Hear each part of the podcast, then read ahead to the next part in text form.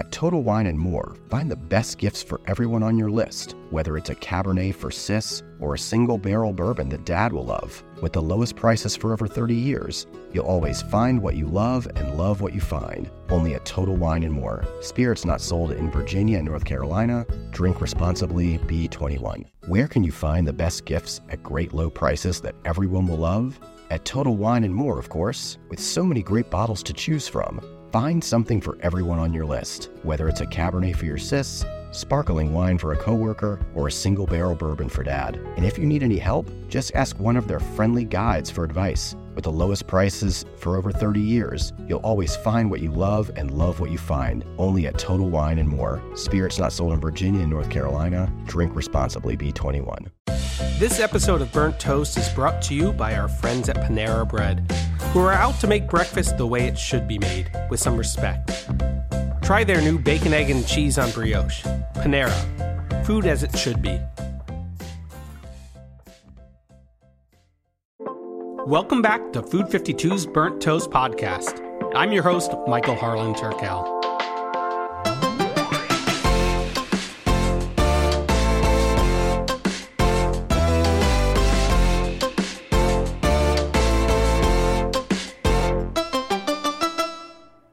Maple syrup season is flowing, and it's sweeter than ever.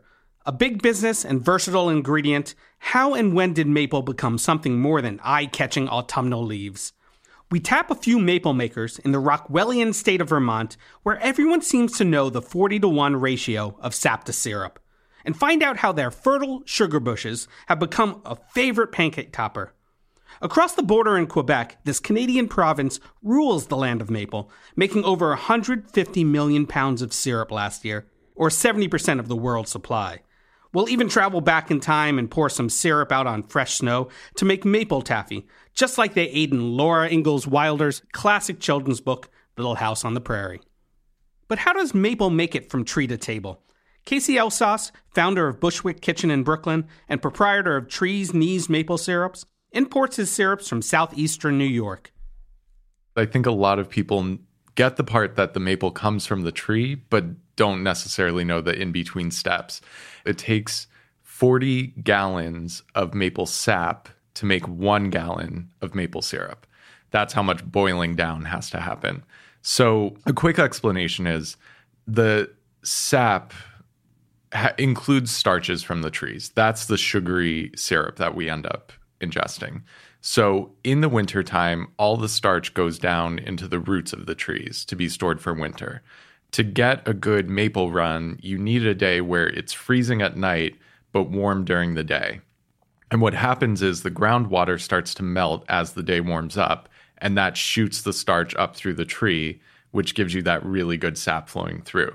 This is also why in maple grading, the earliest pulls from the trees will be the lightest grade, and then the later pull will be the darker grade, because it's just the flow of the starch going through the tree. What are these grades? I know there are different like qualities and styles of maple, but that, that constantly changes too. It used to be kind of a scatter of a lot of different grading systems, and now it's been universalized between the U S and Canada, and it's actually an all-A system, and it's a descriptive grading system now. So it would be grade A, light amber, light flavor, dark amber, robust flavor, that kind of grading system, which now B has gotten wrapped up into the A grades, which is a little confusing for people that used to be B fans, but it's still the sort of lighter to darker, more robust grade. Well, let's get back to this maple run, which in my head I always thought was some kind of five K. Mm-hmm. Uh, when does that start? A lot of people associate maple with wintertime, but it's actually an early spring harvest. So right about late February, early March is kind of prime maple season. It all depends on the weather, though, because you really need that run of perfect days. And unfortunately, it's a pretty quick run, too. It's usually two weeks maximum. And maybe, depending on the weather, you might get a couple days in January, a couple days in February, and then the real bulk of your harvest, late February, early March. So a maple run really means that you have to be ready to run to your trees to tap them on the right When it's day. go time, it's yeah. go time. Maple syrup has gotten kind of stuck in this breakfasty place, um, which I've tried to do a lot to get people to think about maple as a bigger product than that. We should be thinking of it as a widely used ingredient and not just something you pour on your pancakes or mix into your oatmeal. So what else can I do with it? It's great on meat. It's really good for roasting or barbecuing. It adds that nice sort of shellacky, beautiful crust onto a piece of meat. Um, also really good with fish, surprisingly. It doesn't seem like they would go together, but salmon and maple actually are very, very good friends. And of course, we all know, great on vegetables. That's like a nice winter roast, is a pan of vegetables slathered in maple syrup.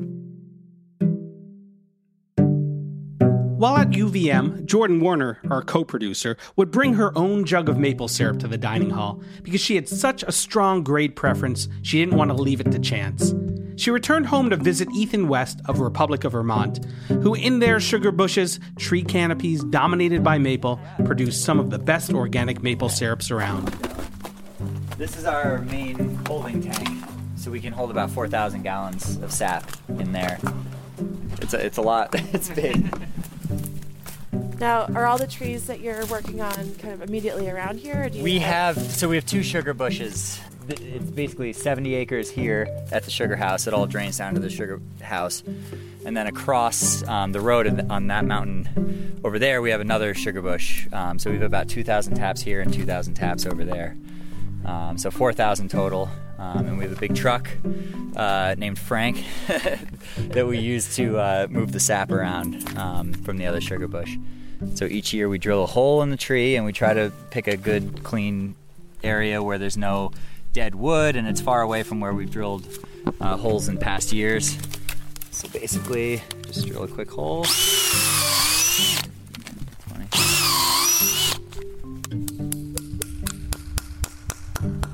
And that's in. Cool. And it's snug, and I don't know if you can see that liquid. It kind of sprays out when you tap it. But here, we can do a couple more.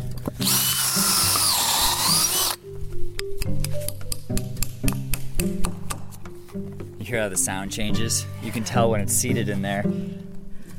It's all on vacuum, so we have a pump that basically keeps the whole system under vacuum, and it helps draw sap out of the tree. So if these aren't seated in there enough, then we have vacuum leaks. Um, and we have to spend a lot of the season going around finding vacuum leaks. Squirrels chew on the tubing, and like so, it's it's a lot of work during the season. But, That's but we're we're certified organic, so we have sort we have a process. But if you just wanted to start making maple syrup, nobody would ever come bother you. Do you think that's why there's so much of a tradition in Vermont of like small personal sugar houses and sugar making? Yeah, it used to be something to do in the late winter before uh, you started milking cows and started doing field work. How is that kind of landscape of maple syrup production in the state changing? So uh, maple syrup in Vermont and in Canada and New England, really, the whole area is going through a big boom. There are a lot of people making a lot of maple syrup. You see more operations with, you know, two hundred thousand taps, five hundred thousand taps, and there's operations that are going to are planning to have millions of taps, and they're trucking sap in, you know, eighteen wheelers and and all this um, big stuff. And so it's not good or bad. It's just how what's going on with the industry, and uh, maple is is growing as a sweetener, and people are realizing it's a good thing to to use instead of white sugar or other uh, sweeteners. So maple's going through a huge boom.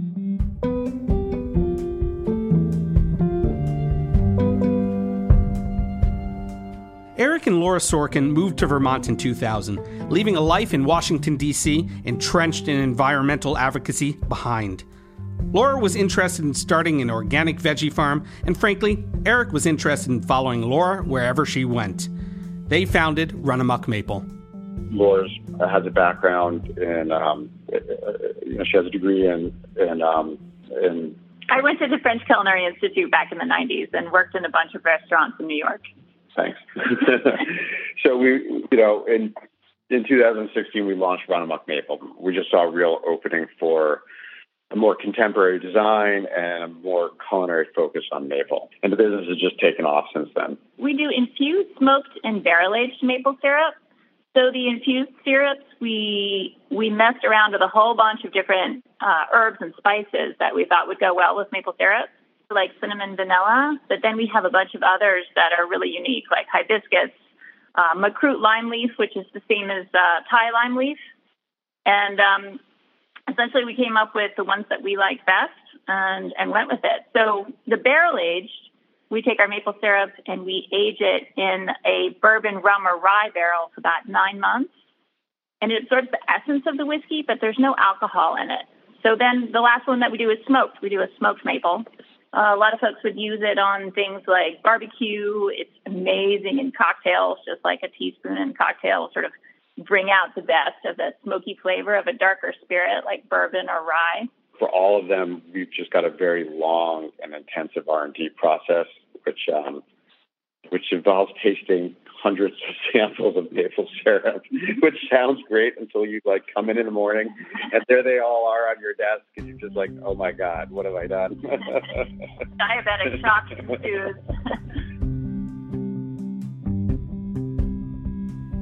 In his book, American Terroir, Rowan Jacobson, an award-winning journalist who writes about food, the environment, and the connections between the two, leads us through the history of maple syrup and maple's new generation.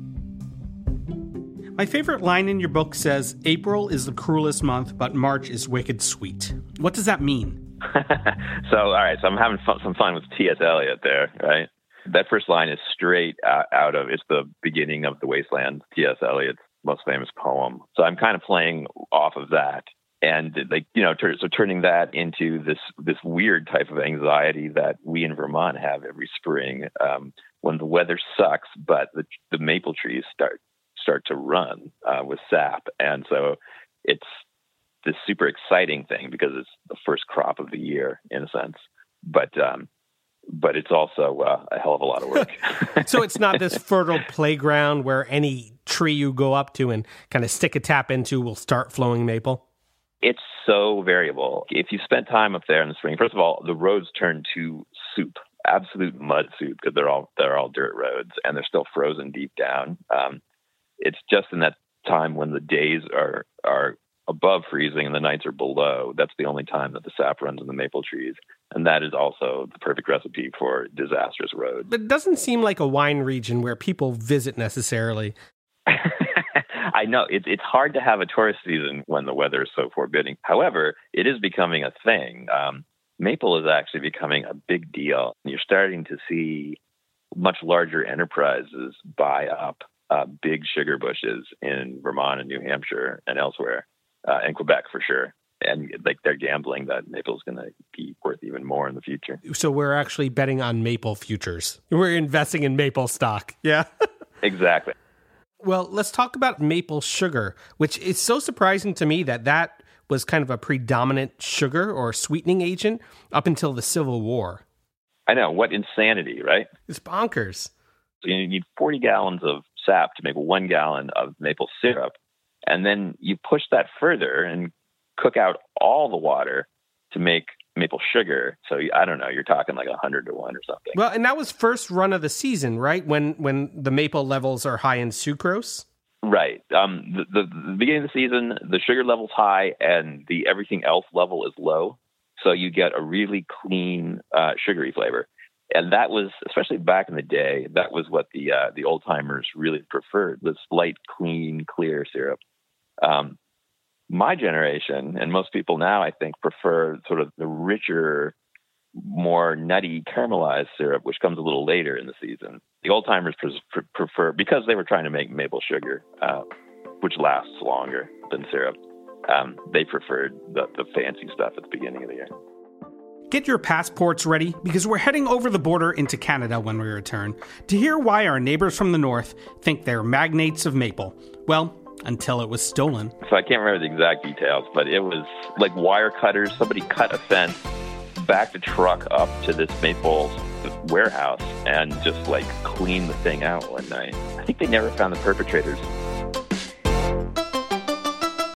You reach for the top olive oils and invest in the best pans. But in the kitchen, how well do you care for your greatest tool, your hands? When mine take a beating cooking and cleaning, which is often, I use Bag Balm to work its wonders on my poor, distressed skin. Created one hundred twenty-five years ago on a Vermont dairy farm, their soaps smell great and clean hands without stripping moisture, and their fast-absorbing lotion means I can quickly get back to cooking. Treat your hard-working hands to Bag Balm, every chef's best friend. Use code food fifty-two for twenty percent off your order on bag balm dot com. Good through twenty twenty-four.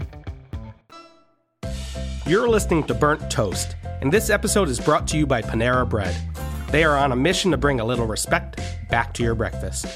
Panera knows mornings can be rushed, but that doesn't mean you have to settle for anything less than something good, clean, and handcrafted. Their new breakfast sandwich, the bacon, egg, and cheese on brioche, is made with care. From ingredients like freshly baked brioche, an over-easy egg, real Vermont white cheddar, and thick-cut bacon. And when it's handcrafted, you get options, like how you want your eggs, if you want to add their sweet maple sauce, or even switch up your bread choice. Panera believes that food should taste good, no matter what meal you're eating. Breakfast is how you'll start your day. Why not start it on the right foot? Thanks again for tuning in to Burnt Toast.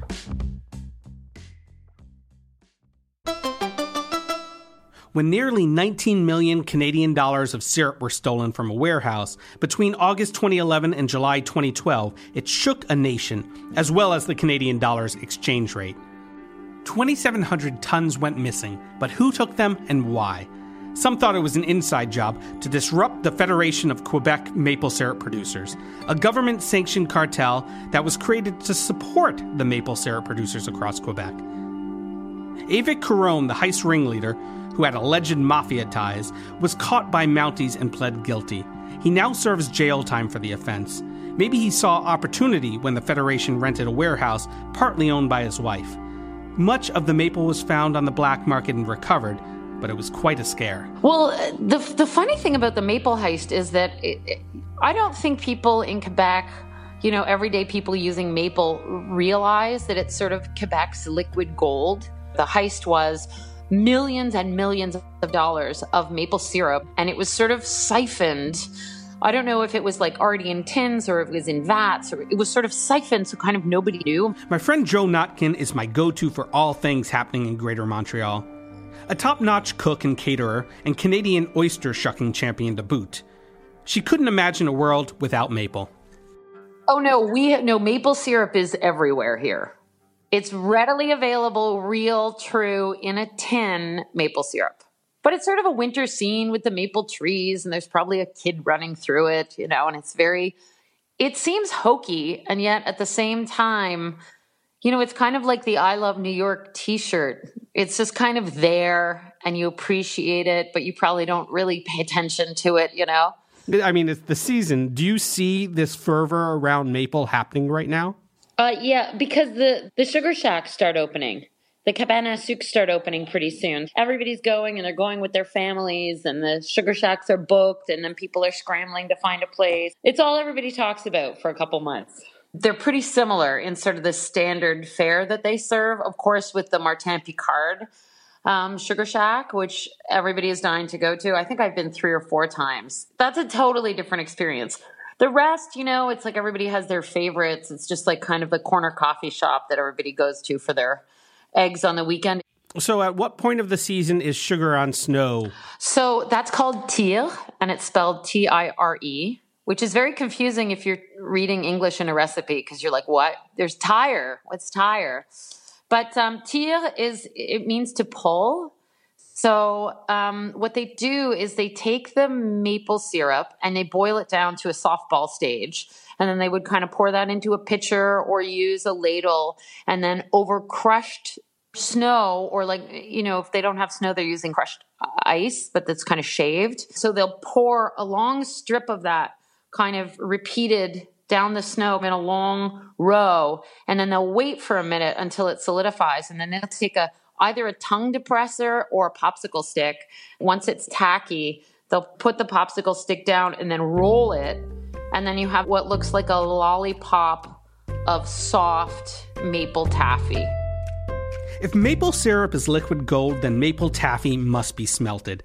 It's truly a precious thing in Quebec, so much so that Pierre Morin, owner of Les Biboquets, an ice cream parlor in Montreal, waits all year just for a few weeks of maple taffy in a cone. So let's talk about ice cream. I am so excited that I found that you have a very specific flavor on your roster. Okay, the, the special flavor is called, actually in English, it's maple taffy ice cream.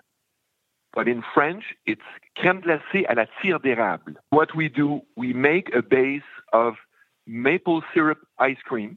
So, and we add layers of maple taffy.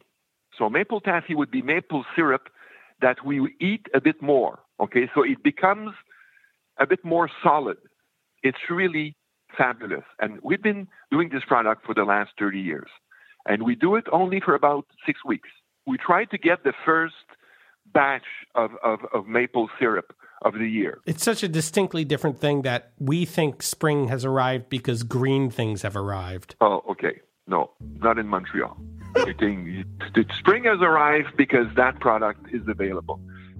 Vermont has its maple ice cream too, a twisted soft serve version called maple cream. That's C R E E M E E. There are maple cream candies, maple liqueurs, maple vinegars, and even a company by the name of Untapped that makes travel-size maple syrup athletic fuel packets for the person on the go.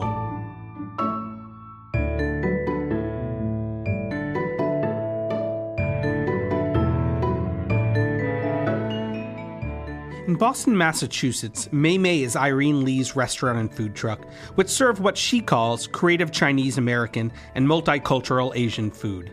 Dumplings, scallion pancakes, sandwiches, and there's a smoked maple ginger sauce that's delicious on everything.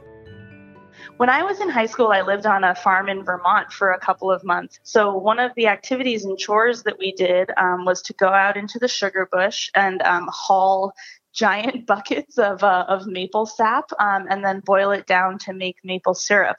Um, the school actually produced all of its own maple syrup, um, and that meant that, you know, if you were in the dining hall and, and you had a little bit of maple syrup left on your plate when you tried to bus it at the end of breakfast, um, you were going to be turned away uh, from the dish window and told to to go get another pancake. And where do you get the maple syrup you use at Mei Mei? From Bobo's Mountain Sugar, which is based in Weston, Vermont. Um, the sugar maker there is actually my environmental science teacher um, from the school in Vermont, where I first sort of learned the magic of maple syrup. At Mei Mei, um, we are definitely a little bit maple syrup crazy, and we try to find a home for it in as much of our food as we can. The first thing we love to do is make drinks with it, um, because, you know, simple syrup is, uh, it, it does the trick, but maple can add just that little bit of extra flavor um, and something that's a little bit interesting, you know, that makes you sort of uh, tilt your head and say like, oh, what is that? Um, so we make a drink called um, the Woodsman's Refresher, um, which is just maple syrup mixed with whole milk and served over ice. And it's sort of an homage to Um, you know, if you know how precious maple syrup is, uh, when you get to the bottom of a bottle, you don't want to waste everything that's stuck to the inside of the bottle. So you fill it up with milk um, and shake it up, and then you have this sort of delicious, um, milky, sweet treat. In South Korea, there's a type of maple tree called korosei, or good for the bones. Drinking the sap has cultural significance as kind of a spring tonic. Sung Hee Lee, aka Korean Fusion dot com, is a writer and teacher with a P H D in human nutrition. Born and raised in Korea, she's a student of the traditional Korean royal court cuisine and gives us a taste of korosei. So it tastes slightly sweet, um, but more or less have like a soapy texture from high mineral, like potassium, calcium, and um, other whole hosts of minerals. So that's an interesting thing to talk about, something that might not taste so great, but people imbibe anyway. Koreans are big on, oh, this food is good for this part of the body. For example, like a lot of Korean grandmothers would boil beef knuckle bones for hours because their knees hurt. Korosei is another good example of it. Uh, my father, who works in the southwest region of Korea. In that province, there's a mountain called Jirisan, and people will go on hiking, and in the midst of hiking, there will be a place where you could buy like liters of korosei, and you sit around, drink that. But it's basically to cleanse out your system. You're resubstituting your liquid in your body with korosei. So it's it's like electrolytes, like Gatorade. Exactly, yes. Exactly. And from my research, I also found that um, people who live in that region will make chicken soup with it. So Koreans eat samgaetang, which is a chicken soup, chicken stuffed with ginseng and sticky rice, boil for hours, and it is consumed um, to invigorate your health. And if you make it with korosei, apparently it, you know, tenderizes the meat more and makes it a little bit more sweeter broth. There's a really high demand, and the um, province and the government really tries to protect the mountains and the kurose trees. So only when like they are permitted to harvest, which I believe is February to March. So Koreans will say March fifth, Gyeongchip, which is the day that frogs wake up from hibernation, has the most flavorful kurose.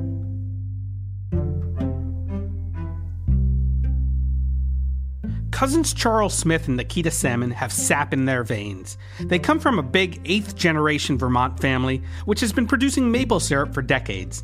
They started their company Sap in the form of sparkling beverages made from the tree sap of maples. So ma- maple sap itself, as a liquid, uh, is very tuned to human hydration. It's very nutrient-dense, but it, your body also takes in those nutrients really easily uh, with, a, with maple sap itself. Sap is low-glycemic.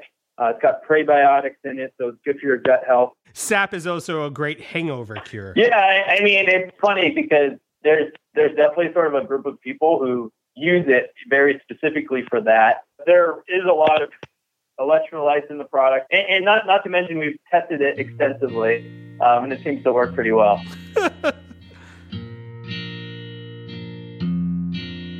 With its sweet smell, sugary taste, and syrupy nature, maple is something you can experience through all your senses. In Japan, appreciating it visually is just as satisfying as pouring it over pancakes. Hiroko Shimbo is an authority on Japanese cuisine who has earned worldwide recognition. She conducts tours in Japan where attendees are immersed in the country's history through food culture, and there is none more stunning than seeing the maples at full peak during autumn in Kyoto.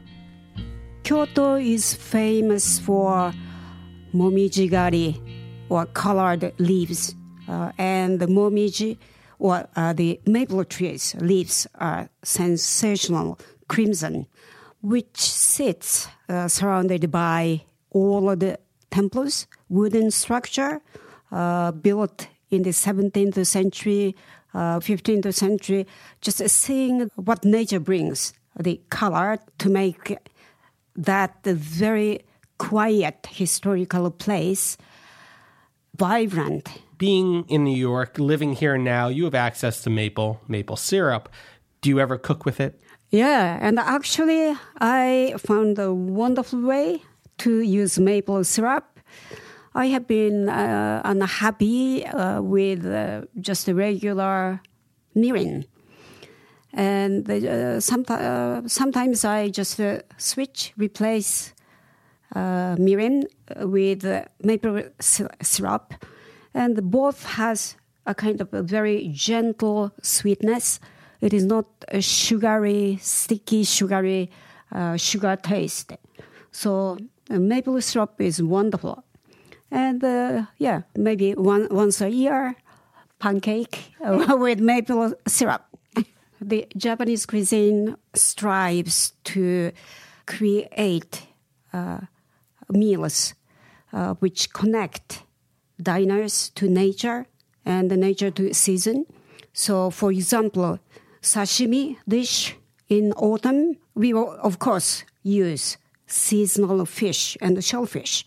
In addition to that, the chefs may put a little uh, real maple leaf on on the plate just to maximize the uh, diner's experience.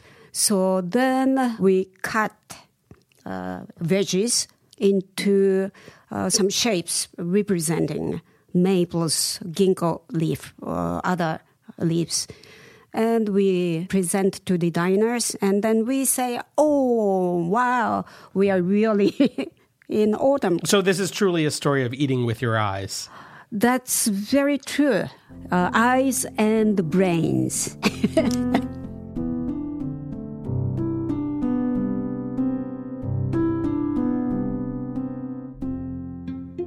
From the sugar bushes of the Northeast to Kyoto's fall foliage, maple is so much more than the transformation of sap into syrup. It's both a reawakening and a breathtaking finale, one that we wait for every year. And though maple trees are regenerative sources of commerce and custom, once you cut them down, they're gone.